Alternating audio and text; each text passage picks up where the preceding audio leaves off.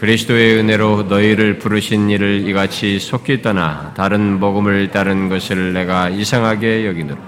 다른 복음은 없나니 다만 어떤 사람들이 너희를 교란하여 그리스도의 복음을 변하게 하려 함이라. 그러나 우리나 혹은 하늘로부터 온 천사라도 우리가 너희에게 전한 복음 외에 다른 복음을 전하면 저주를 받을지어다. 우리가 전에 말하였거니와 내가 지금 다시 말하노니 만일 누구든지 너희가 받은 것 외에 다른 복음을 전하면 저주를 받을지어다. 아멘. 어, 기독교를 어, 말하려면 어, 기독교에서 기쁜 소식이다. 우리가 굿뉴스라고 말하는 이 복음을 말해야 하고 참된 기독교 신자가 되려면 복음을 알고 소유해야 합니다. 그러기 전까지는 기독교를 안다고 할 수 없고 어, 사실상 기독교 신자라가 신자가 되었다고 말할 수 없습니다. 그런데 오늘 우리는 복음을 너무 간단한 말과 표현으로 듣고 그 지식을 가진 것으로 복음을 알고 소유한 것처럼 생각하는 많은 사람들이 있습니다. 특히 아, 기독교적인 어떤 것들을 보고 경험한 것으로 또 교회를 다니면서 여러 어, 기독교적인 경험을 한 것으로 복음을 알고 소유한 것처럼 생각하는 사람들이 많이 있습니다. 아, 게다가 잘못된 것을 아, 기독교 복음을 알고 믿는 현실까지 오늘날 우리들 가운데 있어서 자신조차도 성경이 말하는 복음을 알고 소유하고 있는지를 모르는 일이 있게 되었습니다. 그래서 우리는 정말 복음을 아는가라고 어, 묻게 되고 그런 차원에서 우리가 지난 몇 주 동안 앞서서 몇 주 동안에 아, 그런 질문에 입각해서 말씀을 살폈습니다. 아, 이 시간에 이 자리에 계신 여러분들도 어, 그 맥락에서 계속 생각해 보십시오. 자신이 얼마나 교회를 다녔던지, 과연 복음을 알고 소유하고 있는지를 한번 자기가 그 복음을 소유한 자인지를 아, 물어보십시오. 이 땅에 태어나서 사는 한 인간이 죄와 사망의 그림자가 드리운 이 세상을 살며 멸망으로 나가는 조건에서 모든 것을 새롭게 하는 자신의 영원한 운명을 바꾸는 이런 놀라운 소식, 곧 그 기쁜 소식을 알고 소유한다는 것이야말로 인생 일대 최대 일이라고 말할 수 있습니다. 그것은 분명 아, 아, 아, 나중에 보통 깨닫는 일이 있지만 나중에 그 자기가 복음을 알고 소유했을 때는 자신의 인생의 최고의 가치, 무엇으로 비교하고 바꿀 수 없는 최대 가치인 것을 알게 됩니다. 그러므로 우리는 지금 어, 우리가 지금 살피고 있는 말씀 진실로 복음을 알고 소유하는가를 어, 말하는 이 말씀은 우리 모두에게 꼭 필요한 말씀이라고 할 수 있습니다. 그러므로 여러분 자신이 교회를 얼마나 다녔든지 계속되는 말씀을 통해서 정령 자신이 복음을 알고 소유한 자인지를 확인하고 그 위에서 신앙과 삶을 갖기를 구하시기를 바랍니다.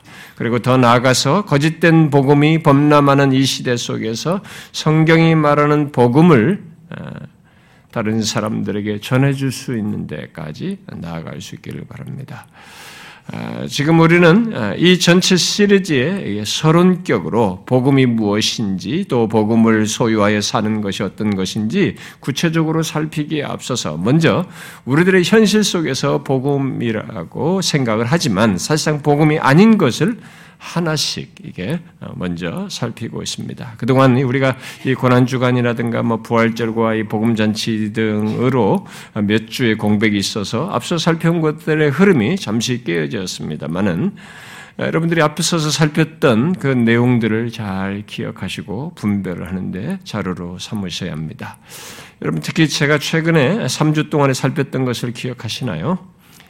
성경이 말한 복음이 아닌 것들을 말했는데요. 어, 최근에 세, 세 번에 걸쳐서 말한 것들을 기억하십니까?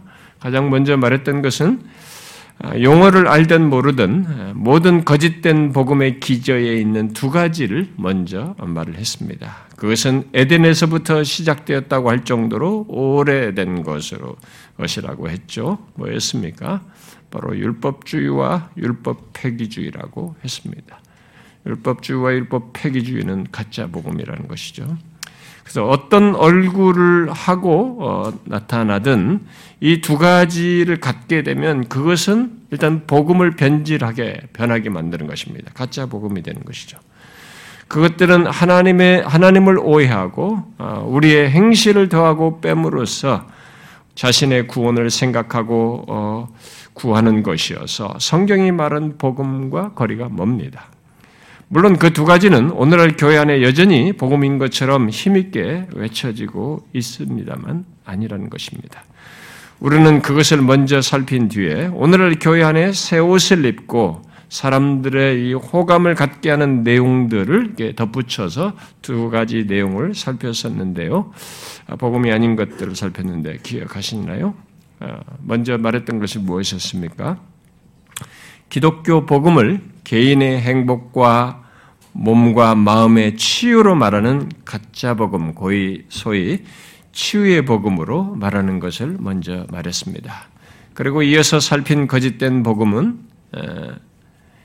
기독교 복음을 부와 번성과 연결해서 말하면서 우리의 무엇을 따라서 부와 번영을 하나님으로부터 얻을 수 있다고 하는 소위 부와 번성의 복음으로 말하는 것을 살폈습니다. 이 두 가지는 지금도 수많은 사람들이 기독교 복음인 줄 알고 열심히 믿고 따르고 있지만 아니라는 것입니다. 예수를 믿어서 어, 개인의 행복과 몸과 마음의 치유를 받고 또 예수를 믿어서 어, 하는 일이 잘 되고 부와 번성을 얻는 것을 복음으로 알고 열심히 추구하며 따르는 것은 어, 성경과 동떨어진 성경과 먼 복음을 변하게 한 다른 복음입니다. 그런데도 그런 사람들이 수가 적지가 않습니다.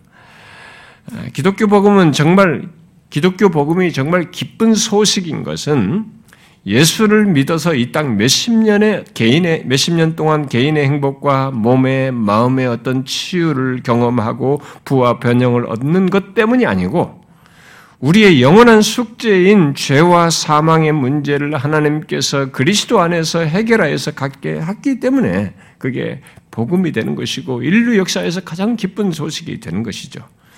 그런데 이런 사실이 이제는 구태의연한 얘기가 돼버렸고 나에게 별로 가치가 없는 것처럼 취급되어서 부하번성 같은 복음은 더 실제적으로 다가오지만 이런 성경이 말한 이 복음은 자기에게 실제적으로 와닿지 않는 것처럼 않아서 그런지 별로 그렇게 중요한 복음으로 기쁜 소식으로 여기지 않는 그런 현실이 우리 가운데 있게 됐다는 것입니다.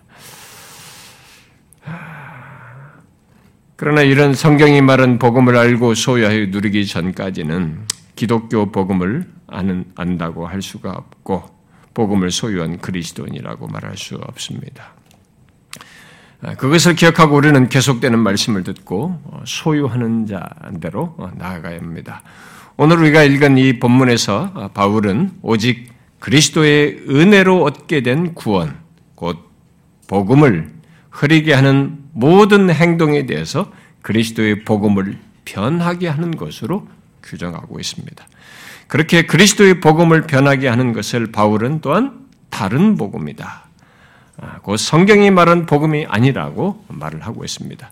그런데 오늘날 우리는 그리스도의 복음을 변하게 한 다른 복음을 현실 속에서 아주 흔하게 보고 있는 것이 진짜 우리가 이 시대에 정말 어려운 시대를 살고 있다고 볼 수 있습니다.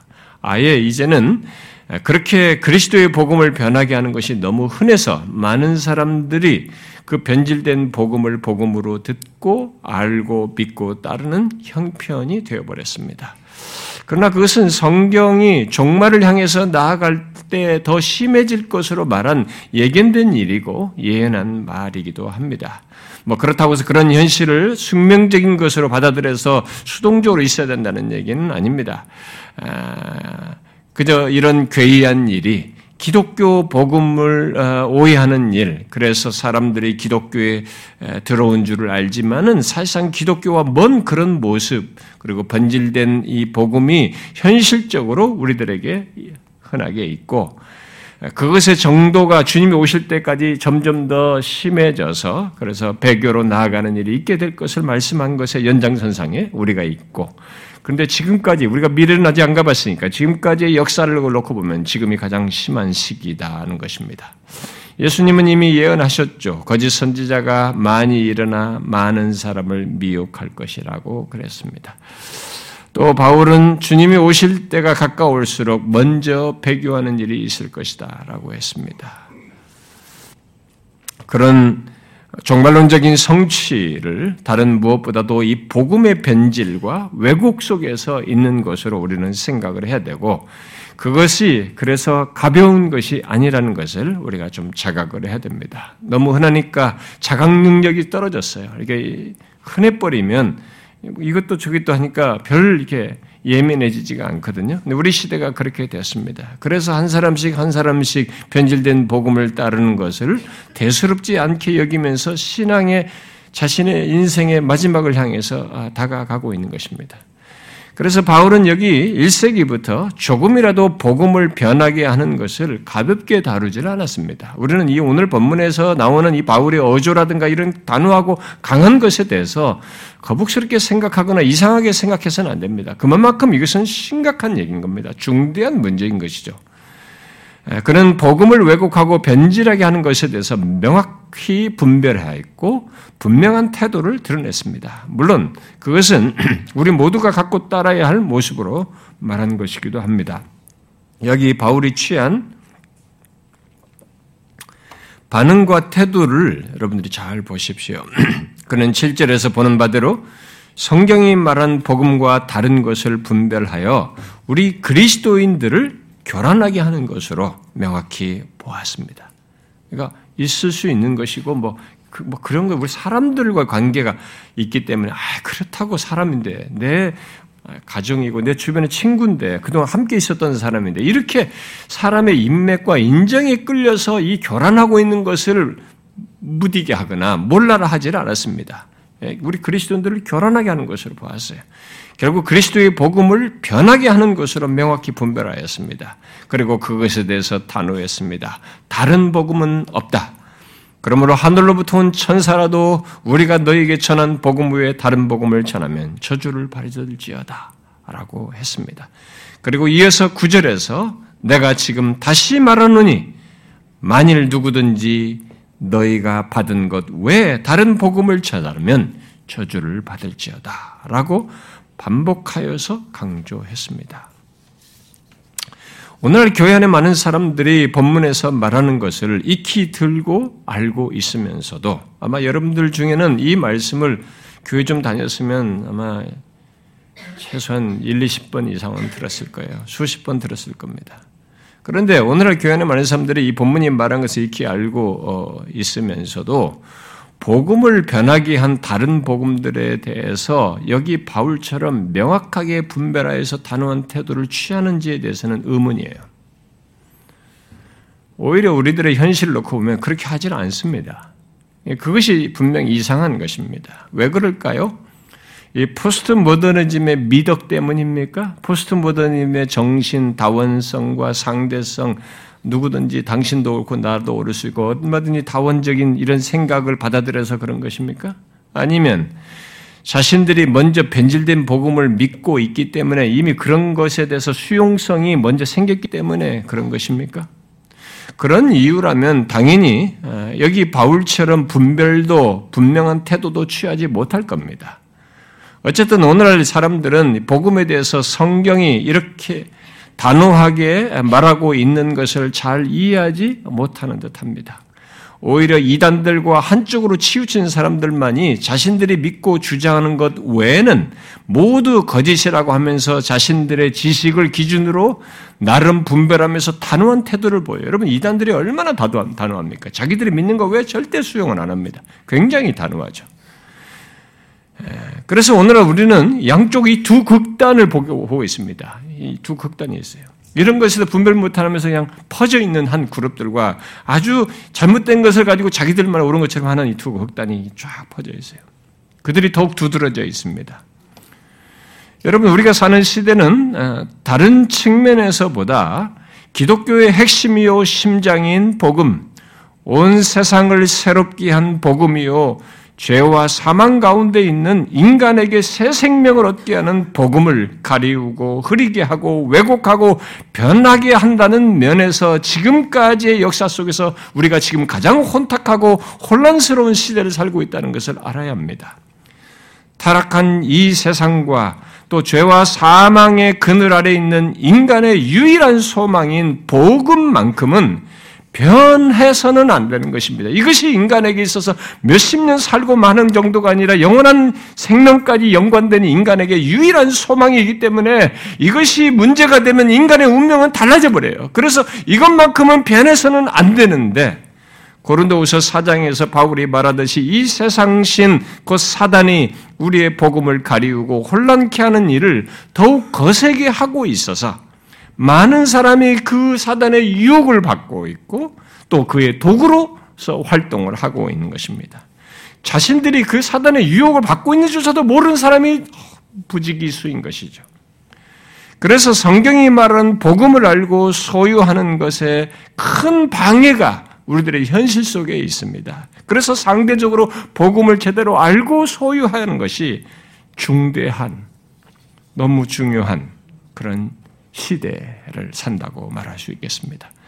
그런 면에서 지금 우리가 묻는 것은 굉장히 중요한 것입니다. 단순히 아, 여러분이 교회를 다니느냐라는 것이 중요한 것이 아니라 정령 복음을 알고 소유한 자인가 하는 것입니다. 내가 모태 신앙이고 내가 우리 부모가 어떻고 어떻고도 이런 얘기를 꺼내자는 게 아니에요. 그런 날코 낡은 이 얘기를 가지고 명함을 하나님 앞에 내놓을 수가 없는 것이고 정령 복음을 알고 소유한 자인가 하는 것입니다. 정령 그러한 자는 바울이 다른 복음을 분별하여 계속 사도들이 전한 복음 안에서 신앙생활 하도록 했던 것처럼 내가 그러한지를 통해서 확인해 볼 필요가 있는 것입니다. 그래서 먼저 여러분들에게 묻고 싶은 것입니다. 여러분들은 다른 복음들이 넘쳐나는 오늘날 우리들의 현실 속에서 성경이 말하는 복음과 다른 복음을 성경이 말하는 복음과 다른 그 그런 복음을 분별하여서 단호하게 반응하고 있습니까? 다른 복음을 분별할 정도로 성경이 말하는 복음을 알고 소유한 자입니까? 지금 앞서서 말하는 다른 복음들에 대해서 여러분들의 반응이 어땠는지를 한번 보십시오. 아, 이미 뭐 제가 한 세 가지 정도를 얘기했습니다만 먼저 앞서서 그런 것에 대해서 여러분들의 반응이 어땠는지 한번 보십시오. 혹시 그런 얘기를 들었을 때도 아 그래도 그 이런 있을 수 있지 이렇게 동정적이십니까? 저는 여러분들 중에 어떤 사람들이 앞서서 살폈던 어, 치유의 복음과 부와 번성의 복음을 제가 이 거짓된 복음이라고 말하면서 그런 것들을 말한 것을 듣고 불편해하고 방어적인 태도를 보인 사람들이 있었다는 것을 제가 들었습니다. 그래서 먼저 말한 것입니다. 아무리 오늘 본문을 알아도 본문처럼 반응하는 것은 쉽지 않아요, 여러분. 제 말을 이해하셔야 됩니다, 여러분. 특히 교회를 오래 다녔고 교회를 다니면서 나름 무엇을 형성한 사람은 본문처럼 행동하기가 어렵습니다.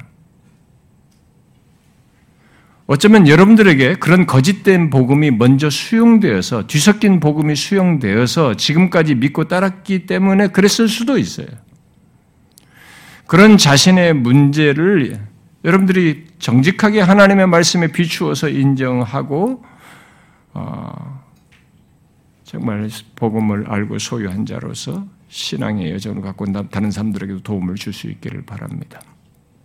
정확한 분별과 분명한 태도를 바울처럼 가질 수 있기를 바래요. 자, 그러면 앞선 이 두 가지 복음에 이어서 오늘날 우리들의 현 속에서 많은 사람들이 따르는 또 다른 거짓된 복음을 연결해서 말을 해야 되는데요. 아, 오늘날 대중적으로 많은 사람들이 따르는 또 다른 거짓 복음입니다. 그것은 바로 도덕주의 복음이라고 하는 것입니다. 여러분들 중에 어떤 사람들에게는 좀 생소하다고 할지 모르겠습니다. 아, 그리고 어떤 사람들은 이런 용어 자체가 도덕주의 이렇게 주의란 단어를 쓰면 벌써 이게 알러지 반응을 하는 사람들이 있어요. 뭐야 무조건 어렵다 이렇게 생각하는데 어, 내가 무지해서 당하는 것보다는 몰랐던 걸 열심히 알아서 그에 빠지지 않는 것이 중요하기 때문에 어렵다고 생각하지 말고 한번 여러분이 듣고 확인해 볼 수 있기를 바랍니다. 여러분들이 이런 용어를 알든 모르든 어, 우리 현실 속에는 이 도덕주의 복음이 흔합니다. 어, 우리 현실 속에는 기독교 복음을 도덕주의적인 개념과 행위로 알고 따르는 사람들이 많이 있습니다. 물론 이것은 율법주의와도 깊은 관련이 있습니다. 그러나 오늘날 이 현대의 옷을 입고 많은 사람들이 신선하게 여기고 심지어 의롭게 여기고 참 모범적인 교회, 모범적인 신자로 이렇게 여기기까지 합니다. 이 도덕주의 복음이라고 하는 것은 무엇을 하지 않으면 저주받을까봐 두려워하면서 자신의 행위 안에서 구원을 얻고 확인하려고 하는 그런 모습에서부터 시작해서 오늘날 기존 교회들의 타락에 반발해서 삶을 강조하는 가운데 도덕주의적인 가르침으로 착한 그리스도인이 되기를 강조하는 그런 그룹에까지 넓게 퍼져 있습니다. 기독교를 말하면서 이들은 이들이 주장하는 그 모든 내용들의 도덕주적인 가르침의 이 중심을 조금 쭉 좁혀서 보면 이들이 주장하는 것의 가르침의 표가 하나로 이렇게 좀 좁혀져요. 그들이 주장하는 표현은 교리가 아니다, 아니라 삶이다 라는 이 표현으로 주로 이렇게 주장됩니다. 그런데 이 주장은 제법 오랜 세월 외쳐지고 주장된 것입니다. 그 주장은 기독교회 안에서 기독교회 안에서 어, 뭔가 식상해 한 사람들, 또 그리고 교회 타락으로 인해서 교회에 대한 거부감을 가진 사람들, 특히 기독교에서 교리를 강조하면서 삶을 등한시한 것에 대한 거부감과 반감을 가진 사람들에게 호소력을 갖고 있고 또 좋게 여겨져서 많이 따릅니다. 그들에게 중요한 것은 진짜 아, 삶 또는 도덕적인 삶으로 어, 삶입니다. 그래서 기독교 복음을 그런 삶으로 어, 설명을 합니다. 우리나라에 잘 알려진 미국의 대형교회 목회자 우리나라에 와서도 집회를 인도했던 릭 워런 같은 사람, 또 미국의 치유 복음이나 부와 번성의 복음을 외치는 목회자들이나 교인들, 뭐 주엘 오스틴이든 뭐 이런 사람들도 다 마찬가지. 이런 사람들도 심지어 이 도덕주의 복음과 섞여 있어요. 그런 것들. 부와 번성의 복음을 얘기하면서도 그들도 이런 말을 교리가 아니라 삶이다. 이런 얘기를 흔히 해요. 아주 쉽게 내뱉습니다. 그런데 흥미로운 사실은 그런 얘기를 앞서서 크게 외치고 두드러지게 주장했던 사람들은 19세기의 자유주의자들이에요. 그러니까 19세기 옛날 자유주의자들이 앞서서 기독교는 교리가 아니라 삶이라는 구호를 말하면서 외쳤습니다. 그런데 이들은 교리가 아니라 삶이라고 하면서 교리를 아예 배제해버렸어요. 배제하는 쪽으로 이렇게 드러냈습니다. 그런데 오늘날 이, 이 구호를 외치는 이 자유주의의 대를 잇고 있는 뭐 그들을 그래서 손, 소위 신자유주의라고 말하기도 합니다만은 뭐 그런 그룹들 가운데서 어, 요즘은 부상하는 그룹들이 emerging church라고 합니다. emerging이라는 말은 떠오르는다는 의미인데, 그러니까 부상하는 어떤 그룹들인데, emerging church 운동하는 이 사람들은 성경도 옹호하고 또 교리도 완전히 부정하지는 않는 그룹 사람들이 제법 emerging church 운동하는 데 포함되기도 했습니다. 그러나 그들의 결론은 이상스럽게 똑같습니다. 삶을 강조하면서 아, 앞서서 있던 옛날 자유주의나 별반 다를 바 없어요. 오늘날 이머지 처치 운동의 리더격인 맥클라렌이라는 사람이 이렇게 말했어요. 우리는 누구의 계보, 뭐 무슨 뭐 종교학자의 계보고 뭐 이런 청교도 이런 거, 우리는 누구의 계보나 의식, 교리, 구조 또 용어가 옳은가에 대해서는 별 관심이 없고 대신 누구의 행동, 섬김, 전도, 복지, 친절, 효과가 좋은지에 대해서 대단히 중요시 여긴다. 이렇게 중요시한다 말했어요. 여러분들 중 어떤 사람은 아, 나는 이런 거 별로 관심 없어요. 너무 이게 어렵습니다. 이렇게 할지 모르지만 우리가 제가 제가 빠르면 다음 주 아니면 조금 늦추면 다다음 주부터 복음 자체에 대해서부터 말하기 시작하겠습니다만 우리는 먼저 복음이 아닌 것을 알아야 성경이 말한 이 복음에 대한 이 정확한 이해도 생기고 이 분별이 전제된 가운데서 이 분별을 할 수 있는 이 내용에 대한 이해 속에서 같이 가야 하기 때문에 여러분들이 이 부분을 좀 이름은 몰라도 이런 주의 이런 건 몰라도 우리 주변에서 널리 퍼져 있는 이 거짓된 복음이기 때문에 꼭 알고자 하셔야 합니다. 여러분 도덕주의 복음을 말하는 사람들이 말하는 것이 무엇입니까? 그들은 지금 제가 조금 전에 맥클라렌이 말한 것처럼 아, 무엇이 옳은가에 대해서는 관심이 없어요. 여타의 삶과 관련된 것들을 말하면서 그것들이 있는 것에만 관심이 있습니다. 같은 맥락에서 람벨이라는 목사는 아마도 누가 옳은지에 대한 것보다 더 나은 질문은 누가 옳게 살고 있는가일 것이다 라고 했습니다. 참 멋진 말이에요. 아, 그러면서 그것이 예수님의 길이라고 강조를 합니다. 근데 이 말만 들으면 굉장히 멋지고 그럴듯한데, 예, 그러나 그는 기독교 복음은 이 둘을 분리하지 않고 또 기독교가 항상 옳은 것 위에 삶을 말한다는 사실을 이렇게 놓쳐요. 분리시키는 잘못들을 범합니다. 흥미롭게도 이머징 처치 운동을 하는 사람들 가운데에서 그, 그 운동에 함께하는 사람들은 그리스도께서 우리의 죄를 지시고 대신 형벌을 당하셨다는 이 성경의 진리를, 대속의 진리를 공격합니다. 그런 복음의 메시지를 공격하면서 비난해요. 그러면서 그들은 좋은 소식은 예수님이 죽은 것이 아니라 왕국이 도래했다는 것이다. 라고 하면서 소위 반구속주의를 주장합니다. 그러니까 이 모순된 얘기를 합니다. 예수 그리스도의 죽으심을 빼면서 왕국이 도래한 것, 그 다음에 예수님께서 이 땅에 삶을 사신 것, 그 예수님의 삶, 특별히 그 예수님을 되게 강조해요. 산상순과 이 땅의 삶에서 보이신 그분의 삶의 모습들, 뭐 이런 것을 되게 강조합니다. 그들은 하나님 나라의 복음이 구원의 복음과 분리되지 않는데도 불구하고 이 둘을 구별하여서 강조를 합니다. 그러면서 하나님 나라의 복음을 되게 비중을 두죠. 그러면서 또 바울의 가르침은 버리고 예수님의 가르침을 따를 것을 크게 강조합니다. 이 분리되면 안 되죠. 어? 근데 바울의 가르침이 그들에게는 더 어려워요. 근데 바울의 가르침은 거부, 버리면서 예수님의 가르침을 따를 것을 얘기합니다. 또 노골적인 복음 전도를 지향하고 실천적으로 복음 전하는 것을 강조하면서 스스로 좋은 소식이 되기를 주장합니다. 스스로 좋은 소식이, 여러분과 제가 스스로 좋은 소식이 되기를 이렇게 말하면 굉장히 매력적인 말이잖아요, 여러분. 그래서 그들이 그렇게 그런 개념들 속에서 강조하는 것은 결국 교리를 뒤로 하고 사회 속에서의 삶, 다른 말로 하면 교리가 아니라 제자도이다. 라고 하면서 삶을 복음으로 강조합니다. 이런 개념과 주장에 대해서 갤리는 옛 자유주의가 포스트 모던 시대에 맞추어 포스트 모던 시대에 맞춰서 성형 수술을 한 것에 지나지 않은 것이라고 말을 했어요. 그러나 그렇게 삶을 강조하여 기독교의 복음처럼 말하는 것은 복음을 변하게 하는 것이에요.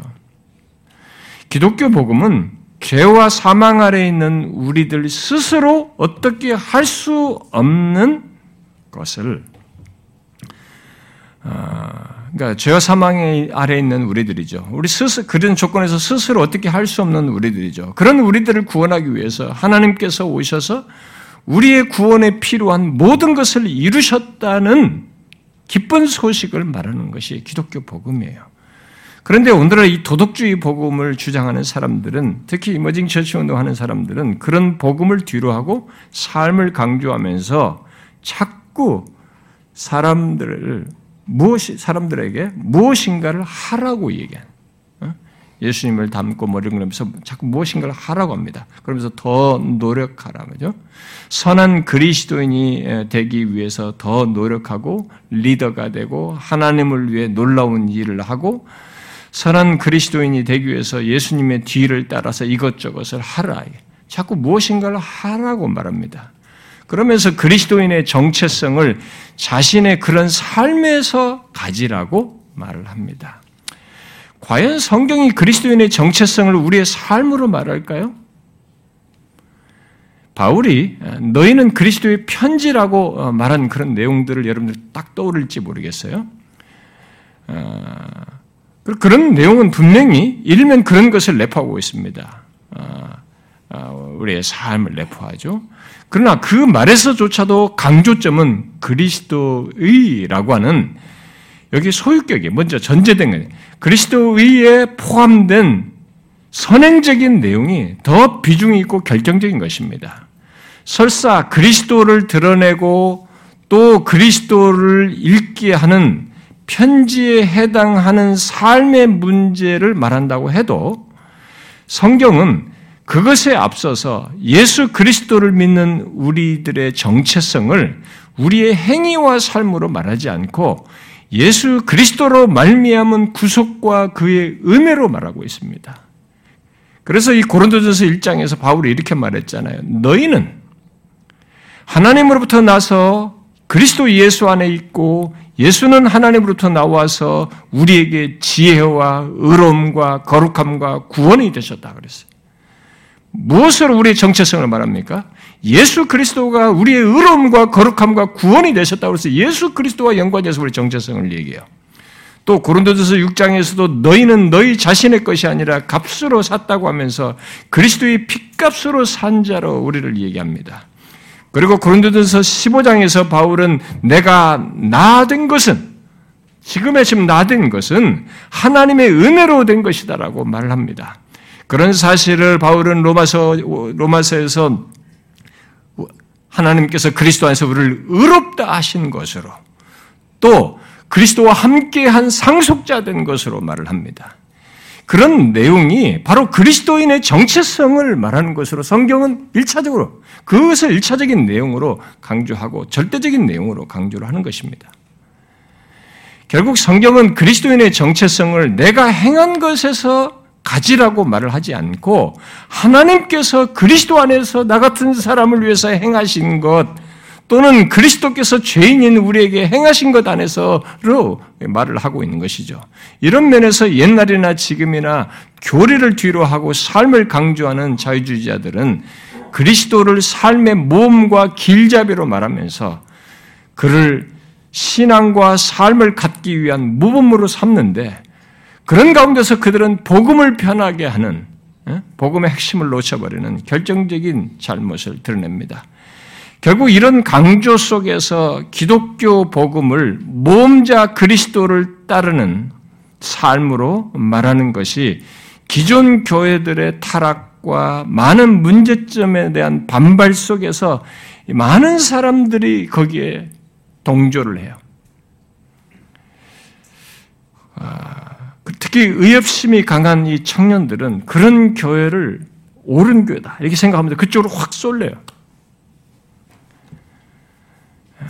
그래서 우리 한국 교회 안에서도 예수님을 따라 사는 삶을 강조하면서 사회적인 이슈들의 이 책임 있는 삶까지 연결해서 강조하는 그런 교회들의 젊은이들이 몰려 있습니다.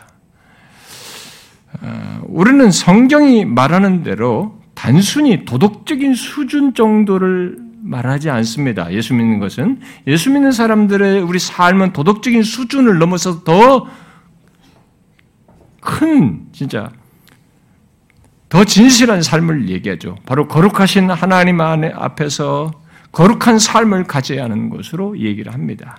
그것이 없으면 그리스도인이라고 할 수도 없는 것이죠. 그러나 기독교의 복음을 도덕주의와 그런 차원에서의 삶으로 변하게 하는 것은 결코 기독교에서 말하는 것으로 말할 수 없습니다. 오늘날 교회들이 사회적 기업을 만들어서 사회 기여를 하고 또 깨끗한 부자가 될 것을 가르치고 현재 타락한 교회와 교인들과 다르게 우리가 이렇게 세상을 향해서 삶을 살아야 된다고 강조를 하면서 그런 모습으로서 예수님을 따르고 도덕적으로 구별되도록 어, 사는 것을 강조하고 소위 신자다운 삶을 강조하는 것은 얼마든지 그런 말과 표현과 내용은 성경에서 뽑아낼 수 있는 내용이기 때문에 얼마든지 긍정할 수 있어요.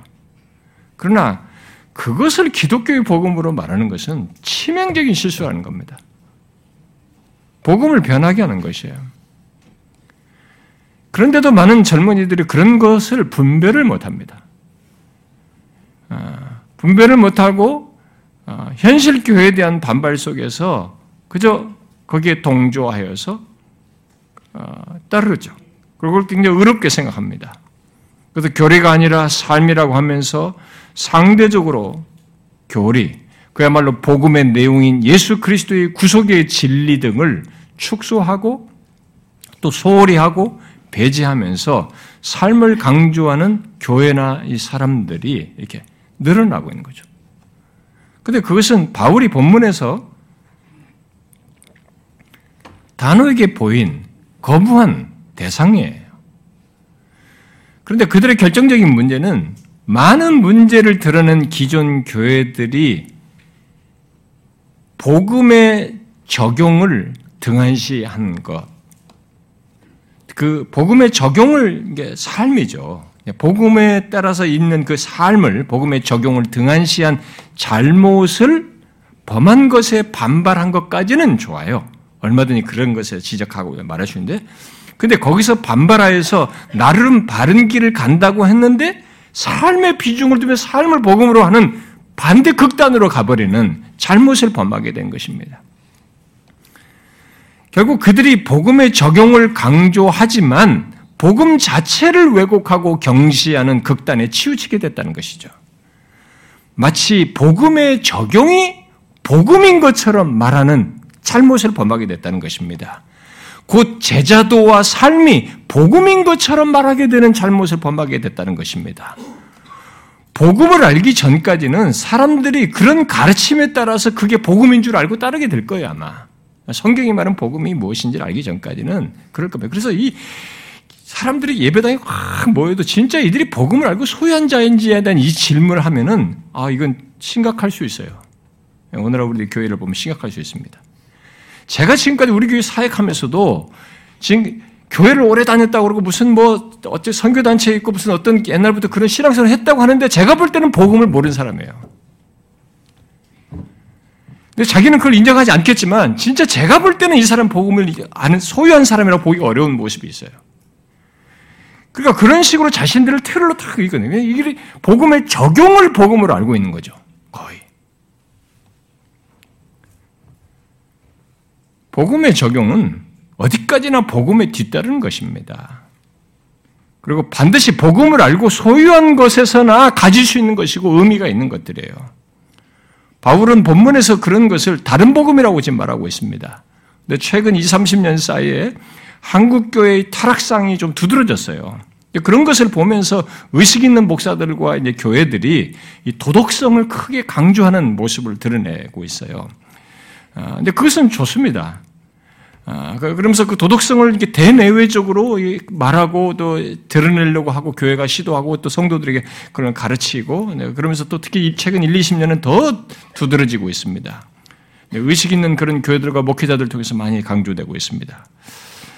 상대적으로 두드러지는 그런 교회들에 대해서 사람들이 가지고 있는 인식은 아, 저 교회가 진짜 참 교회다. 바른 교회다. 이렇게 쉽게 단정을 합니다. 아, 그리고 거기 그렇게 신앙생활하는 사람들은 그 사람들이 참된 신자다 이렇게 단정을 짓습니다. 여러분 다시 말하지만 정상적인 교회와 신자는 삶이 반드시 있어요. 성경이 말하는 삶이 뒤따르기 때문에 도덕성 또한 중요합니다. 저도 여러분 도덕성에 대해서 얘기 많이 하지 않습니까? 중요해요. 그러나 아무리 그것이 중요해도 그것을 복음인 양 말하는 것은 반기독교적인 것입니다. 곧 복음의 적용을 복음으로 말하는 것은 기독교가 아니에요. 복음의 적용은 반드시 복음 자체에 뒤따르는 것으로 복음 위에서 갖는 것이고 복음 안에서 가져야 하는 것입니다. 그러니까 복음 자체로 말하는 것, 곧 하나님께서 그리스도 안에서 행하는 행하신 놀라운 구원의 진리 위에서 그 복음의 적용이 있어야 한다는 것이에요. 삶이 있어야 된다는 것입니다. 오늘 이 도덕주의 복음을 말하는 사람들이 강조하는 제자도든 또 삶의 다양한 것들은 어디까지나 복음 위에서 갖는 삶, 교리 위에서 갖는 삶이어야 한다는 것입니다. 결국 복음의 적용을 복음으로 알고 믿고 따를 때, 그 도덕주의 복음을 믿고 따를 때 그들에게 있는 가장 결정적인 또한 문제는요. 예수 그리스도가 누구이시고 그가 무엇을 행하셨는지를 피상적으로 알아요. 사실상 그런 예수 그리스도가 누구시고 그가 무엇을 행하셨는지를 모르면서 예수님과 관계를 갖고 있는 것처럼 생각하는 기만에 빠져요. 복음 자체를 모르는 사람은 예수 그리스도를 안다고 할 수가 없는 거예요. 그분과 온전한 관계를 가지고 있다고 말할 수가 없는 것입니다. 그런 피상성과 기만에 빠져요. 여러분, 그런 조건의 신자를 한번 생각해 보십시오. 그들의 최상의 모습이 뭐예요? 그들이 가지는 목표가 주로 무엇입니까? 선한 사람이에요. 선한 그리스도인 되는 것입니다. 그렇다면 그들에게 선한 그리스도인 되기 위해서 무엇이 중요하겠습니까? 잘 생각해 보십시오.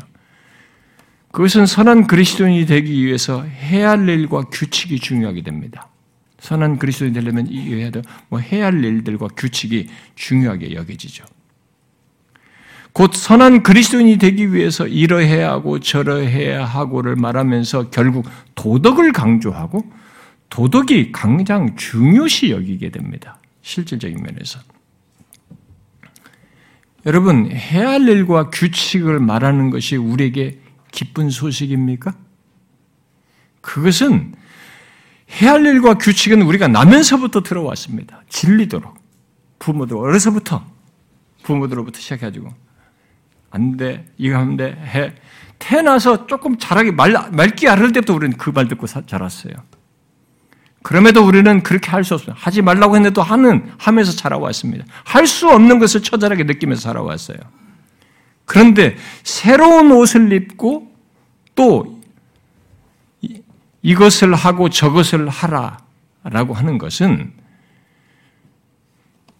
좋은 조언은 하는 것일 수는 있어도 좋은 소식, 기쁜 소식일 수는 없어요.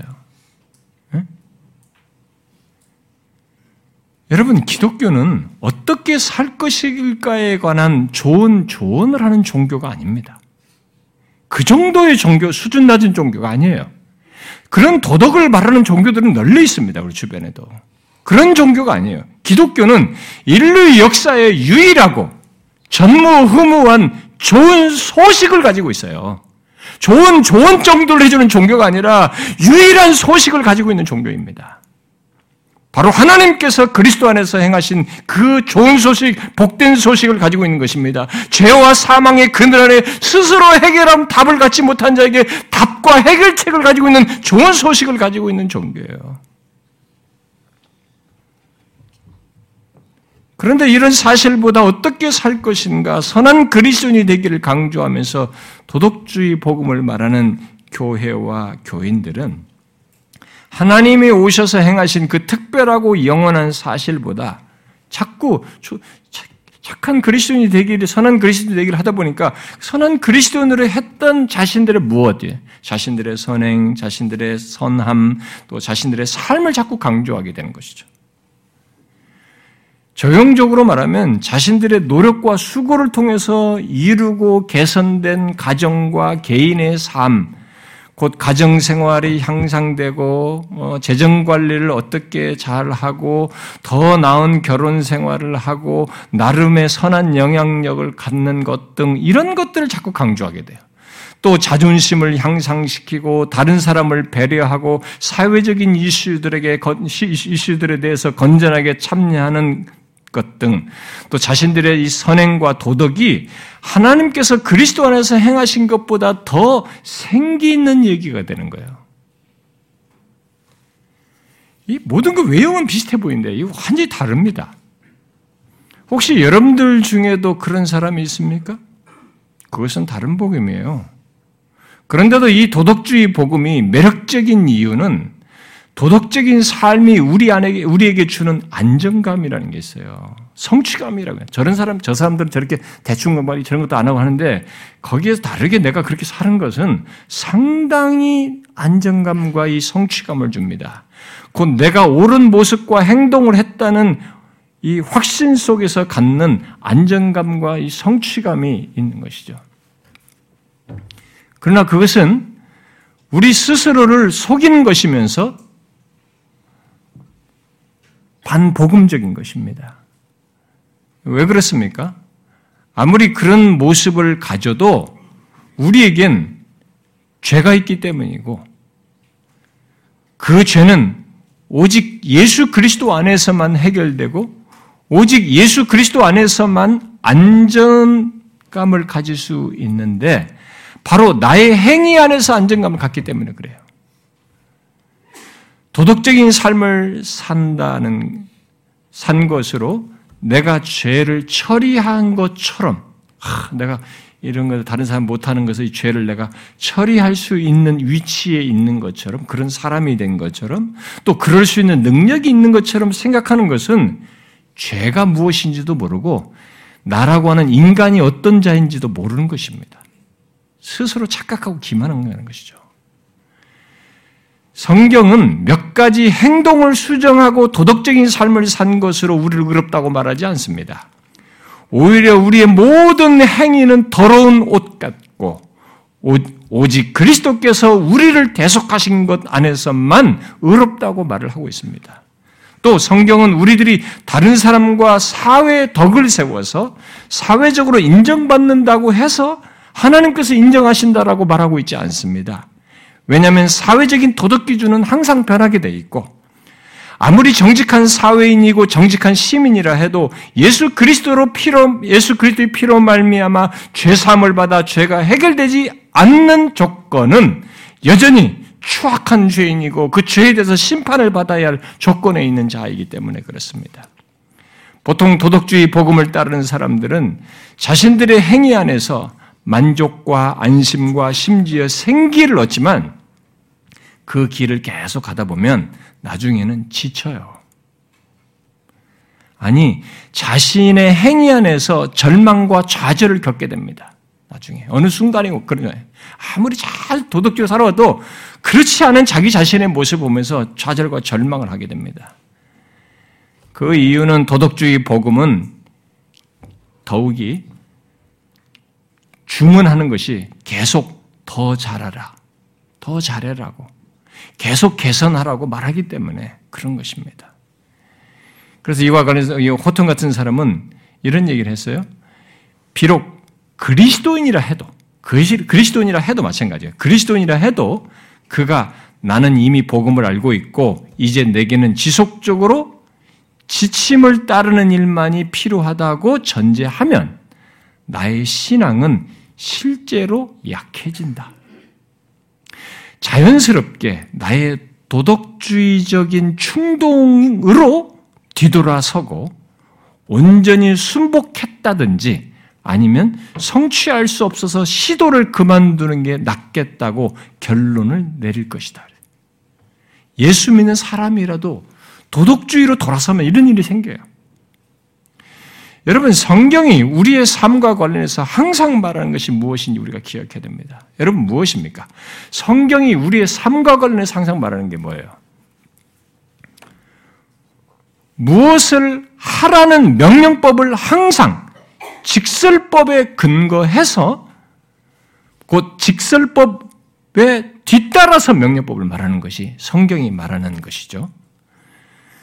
곧 하나님께서 우리 스스로, 스스로 할 수 없는 우리들에게 행하신 것을 말한 뒤에, 하나님이 행하신 것을 이렇게 직설법으로 말한 뒤에, 곧 하나님의 은혜를 말한 뒤에, 그러므로라고 하면서 해야 할 것을 명령법으로 말하고 있지 않습니까? 바로 그것이 기독교가 모든 이방 종교나 이단들이나 또 심지어 왜곡된 복음을 말하는 교회나 교사들과 다른 것이에요. 그러니까 여러분 이방 종교나 이단이나 또 심지어 이 왜곡된 복음을 전하는 교회는 또 그런 목사나 교사들은 명령법을 굉장히 많이 말합니다. 뭘 하시오? 행동, 삶을 많이 말해요. 그리고 명령법을 큰 비중 있게 둡니다. 여러분들은 제가 말하는 것을 이게 현실이 어떤지는 설명으로 들어도 현실이 어떻게 되는지 잘 모르십니다. 제가 이 우리나라 유명한 설교자들 문득문득 이 CTS 가는 어머니 볼 때 제가 보거든요. 그 유명한 설교자들이에요. 우리나라에서 다 추앙받는 사람들. 야, 성경 읽고 저렇게 나이스한 삶을 얘기하는구나. 왜 그 성경에서 구속의 무, 무망, 무기를 왜 이렇게 축소하고 나이스한 신자를 두고, 분당의 큰 교들도 그렇고, 서울 큰 교들도 그렇고, 유명한 사람들 그렇게 다 설교하더라고요. 근데 이 젊은이들이 다 열광해요.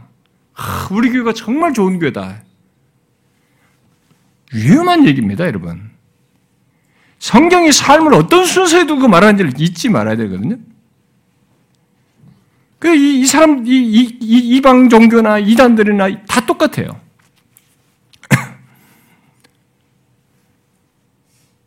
왜곡된 복음을 전하는 사람들이 다 명령법을 말하고 더 큰 비중을 두고 있는 것입니다. 그러나 성경은 곧 바른 복음을 전하는 교회와 목사는 우리의 행위와 삶의 근거와 이유가 되는 것, 바로 하나님께서 우리를 위해서 행하신 것을 직설법으로 먼저 말하고 그에 따른 명령법을 연결해서 말을 합니다. 그러므로 아무리 성경과 기독교적인 용어를 말을 해도 명령법만 말하는 것은 기독교가 아니에요. 그것은 옛날 유대교와 다른 것입니다. 비슷, 아니, 유대교와 비슷한 것입니다. 기독교는 그리스도께서 내 죄를 해결하신 것 위에 해결하신 것 위에서 우리의 행위와 삶을 말하고 있어서 바로 그런 기준으로 우리의 삶을 말하고 있어서 비록 우리가 온전치 못해도 무너지거나 절망할 필요가 없다고 말합니다. 그래서 바울은 데살로니가 후서 3장에서 형제들아 너희는 선을 행하다가 낙심하지 말라 그랬어요. 신자들은 그럴 수 있는 사람들이에요. 아, 선을 행하다가 못한 것으로 날망하고 끝났다 이렇게 생각지 않습니다. 낙심할 이유가 없어요. 만일 우리가 우리의 행하는 것을 기준으로 하고 그것에 집중하게 되면 우리는 곧 실망하고 좌절하고 낙심하게 될 것입니다. 그러나 기독교는 설사 우리의 행위와 삶에 부족함이 있고 심지어 죄가 있어도 여전히 그리스도께서 행하신 것 위에 우리가 있고요. 또 그리스도께서 행하신 것에 의지하여 회개함으로써 여전히 자유와 평강을 누릴 수 있어요. 그래서 복음이 주는 위로는 말로 닿을 수 없는 것입니다. 그런데 도덕주의 복음을 따르면 이런 영혼의 자유와 평안을 못 누립니다. 그들은 끝없이 자신의 죄를 관리해야 하고 할 것과 안 할 것을 스스로 통제하려고 하기 때문에 또 죄를 외형적인 것으로 주로 많이 생각하기 때문에 금방 지쳐요. 그리고 피곤합니다. 좌절을 겪게 됩니다. 그렇지 않은 사람은 자기 혼자 잘하고 있다는 우월감 속에 쭉 가는 기만 속에서 가는 것입니다. 그러므로 묻고 싶습니다. 여러분은 지금 자신의 행위와 삶을 어떻게 이해하고 또 갖고 있습니까?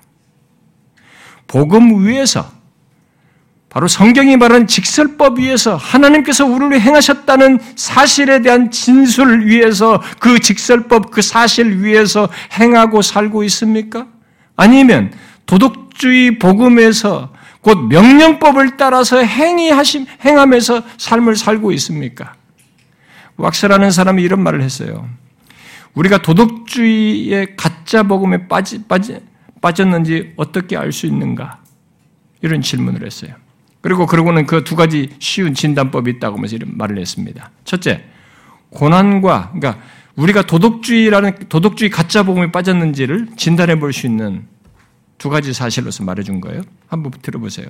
첫째, 고난과 고통에 어떻게 반응하는지 생각해 보라. 무서운 시련을 지날 때 하나님에 대해서 어떻게 생각하는가? 도덕주의자들은 바로 이렇게 생각한다. 내가 무슨 짓을 했단 말인가? 하나님은 나의 모든 선한 행실을 보시지 않은 것인가?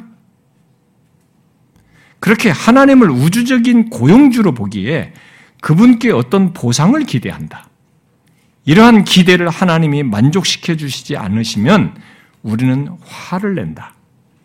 이런 실망은 좌절로 이어지고 하나님을 기쁘시게 하려는 자신의 모든 노력이 무용지물이라고 생각한다. 이게 도덕주의 복음을 따른 사람들의 모습이라는 거죠. 두 번째 진단법은 하나님의 은혜로 축복을 누리는 사람을 볼 때 자신의 마음이 어떤지 점검하는 것이다. 얼마 전에 내가 아는 사람이 새로운 사역과 승진 기회를 얻었다. 그 소식에 나는 기뻐하기보다 시기심에 사로잡혔다. 왜 하나님이 내게 기회를 주지 않고 그에게는 주셨을까? 나는 자격이 없는 걸까? 하는 생각이 가득했다. 뭡니까?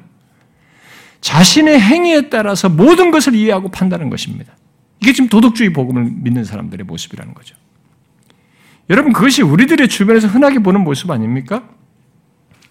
우리들이 교회 안에서 가장 흔하게 보는, 보고 듣는 것 중에 하나는 사람들이 안 좋은, 자기들의 자신의 삶에서 안 좋은 일이 생기면, 예를 들어서 질병을 얻거나, 뭐 어떤 일이 안 되거나, 또 어떤 어려움을 겪으면 어떻게 생각합니까?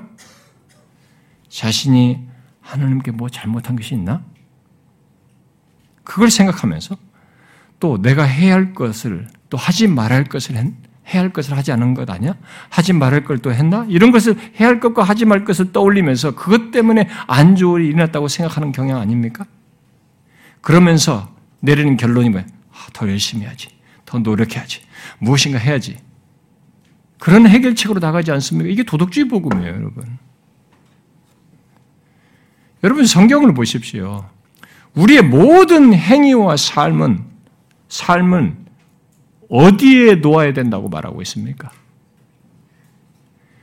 우리의 무엇으로는 죄를 해결할 수 없고 또 우리가 만든 죄 목록과 선행 목록을 잘 해내는 것으로는 우리가 선할 수 없다는 것을 말하면서 우리의 구원과 삶의 모든 것을 하나님께서 그리스도 안에서 행하신 것 뒤에 놓으라고 말하고 있지 않습니까?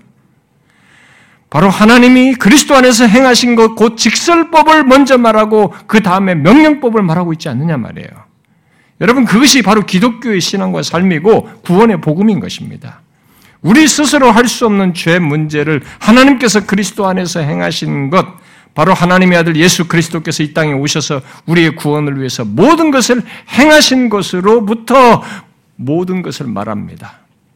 우리의 새로운 삶, 행위를 말하는 것이죠.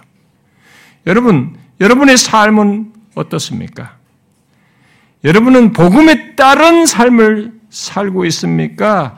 소위 도덕주의 복음과 비교도 되지 않는 더 확실하고 더 능력 있고 더 일평생 일관된 방향으로 삶을 이끄는 바로 그 복음에 따르는 삶, 그리스도께서 내 죄를 대속하신 것에 따른 삶을 살고 있습니까? 여러분 제가 에베소서에 나오는 명령법 일부를 한번 인용해 드릴 테니까 들어보십시오. 모두 우리들의 도덕적인 삶과 관련된 명령어들입니다. 일부만 제가 몇 가지만 읽어볼게요. 그러므로 이제부터 이방인이 그 마음에 허망한 것으로 행한 같이 행하지 말라. 또 유혹의 욕심을 따라 썩어져가는 구습을 따르는 옛사람을 벗어버리라. 거짓을 버리고 참된 것을 말하라. 사랑을 받은 자녀같이 너희는 하나님을 본받은 자가 되라. 빛의 자녀들처럼 행하라. 그리스도를 경외함으로 피차 복종하라. 그리고 이어서 가정 안에서의 관계, 부부 관계, 부모 자식 관계, 직장 관계 등을 이어서 명령법으로 말합니다. 아내들이여 자기 남편의 복종하기를 죽게 하듯 하라. 남편들아 아내 사랑하기를 그리스도께서 교회를 사랑하시고 그 교회를 위해서 자신을 주심 같이 하라. 자녀들아 주 안에서 너희 부모에게 순종하라. 아비들아 너희 자녀를 노엽게 하지 말고 오직 주의 교훈과 훈계로 양육하라. 종들아, 육체의 상전에게 순종하기를 죽게 하듯하라. 상전들아, 너희도 그들에게 위협을 그치라. 그리고 마귀의 관계를 능히 대적하기 위해서 하나님의 전신갑주를 입으라. 이 명령어가 계속 쭉 나옵니다. 이 중, 4장 이하에서부터. 제가 대략 몇 가지만 인용했습니다만, 여러분 한번 생각해 보십시오. 이런 명령어들을 우리 스스로 지킬 수 있습니까? 지키면 몇 번이나 지킬 수 있어요.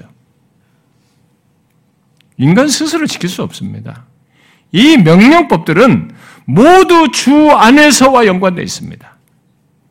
곧 그리스도께서 먼저 우리를 위해서 행하신 것이 있는 조건에서 곧 앞서 말한 직설법에 이은 명령법들이에요. 에베소서 2장에 앞에 내용에 요약, 요약이 될 만한 2장의 한 구절을 읽어드릴게요. 이렇게 말했죠? 직설법의 표현입니다. 극률이 풍성하신 하나님이 우리를 사랑하신 그 큰 사랑을 인하여 허물로 죽은 우리를 그리스도와 함께 살리셨도다. 이게 있는 사실이에요. 먼저 행하신 것입니다. 하나님께서 그리스도 안에서 행하신 것이에요. 이것이 있어서 이 명령법이 가능한 것입니다. 이게 기독교 복음이에요.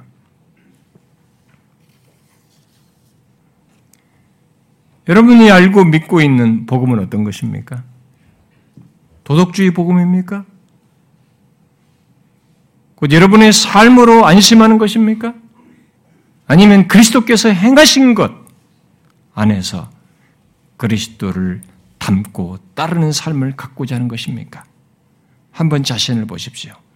사도들이 전한 복음, 성경이 말하는 복음은 죄인인 우리를 의롭다 하시고 그리스도와 함께 상속자가 되게 하신 하나님의 행하심, 그리스도의 대속 안에서 장래의 영광을 바라며 명령법을 기꺼이, 삶을 기꺼이 가는 것입니다. 그야말로 단순히 도덕적인 삶이 아니고 복음에 따른 삶이에요. 이 복음이 주는 감동이 그것이 이유가 되어서 갖는 삶인 것입니다. 그래서 삶이 이상하면은 이 사람도 문제가 있는 거예요. 이 사람에게 복음의 소유도가 안 됐기 때문에 이상 문제가 있는 거예요. 근데 이런 사람들을 예를 들어서 이 복음, 이 도덕주의 복음을 외치면서 자기들이 제대로 예수 믿는 것이면서 우월감을 갖는 것이 오늘의 이 도덕주의 복음에서 나타나는 현상이란 말입니다. 아니에요. 외형은 굉장히 비슷해 보입니다. 비슷해 보이지만 잘 보시면 성경이 말한 복음에 근거한 삶을 갖는 것과 이 도덕주의 복음을 위해서 삶을 갖는 것 사이에는 외형은 진짜 기독교 성경 다 들고 다 너무 나이스한 얘기 많아요. 양심 외이 동기부여를 줘서 하는 비스무리합니다, 진짜. 그런데 잘 파고 들어가면 그 중심이 달라요. 근거, 이유, 동기, 열매가 다릅니다.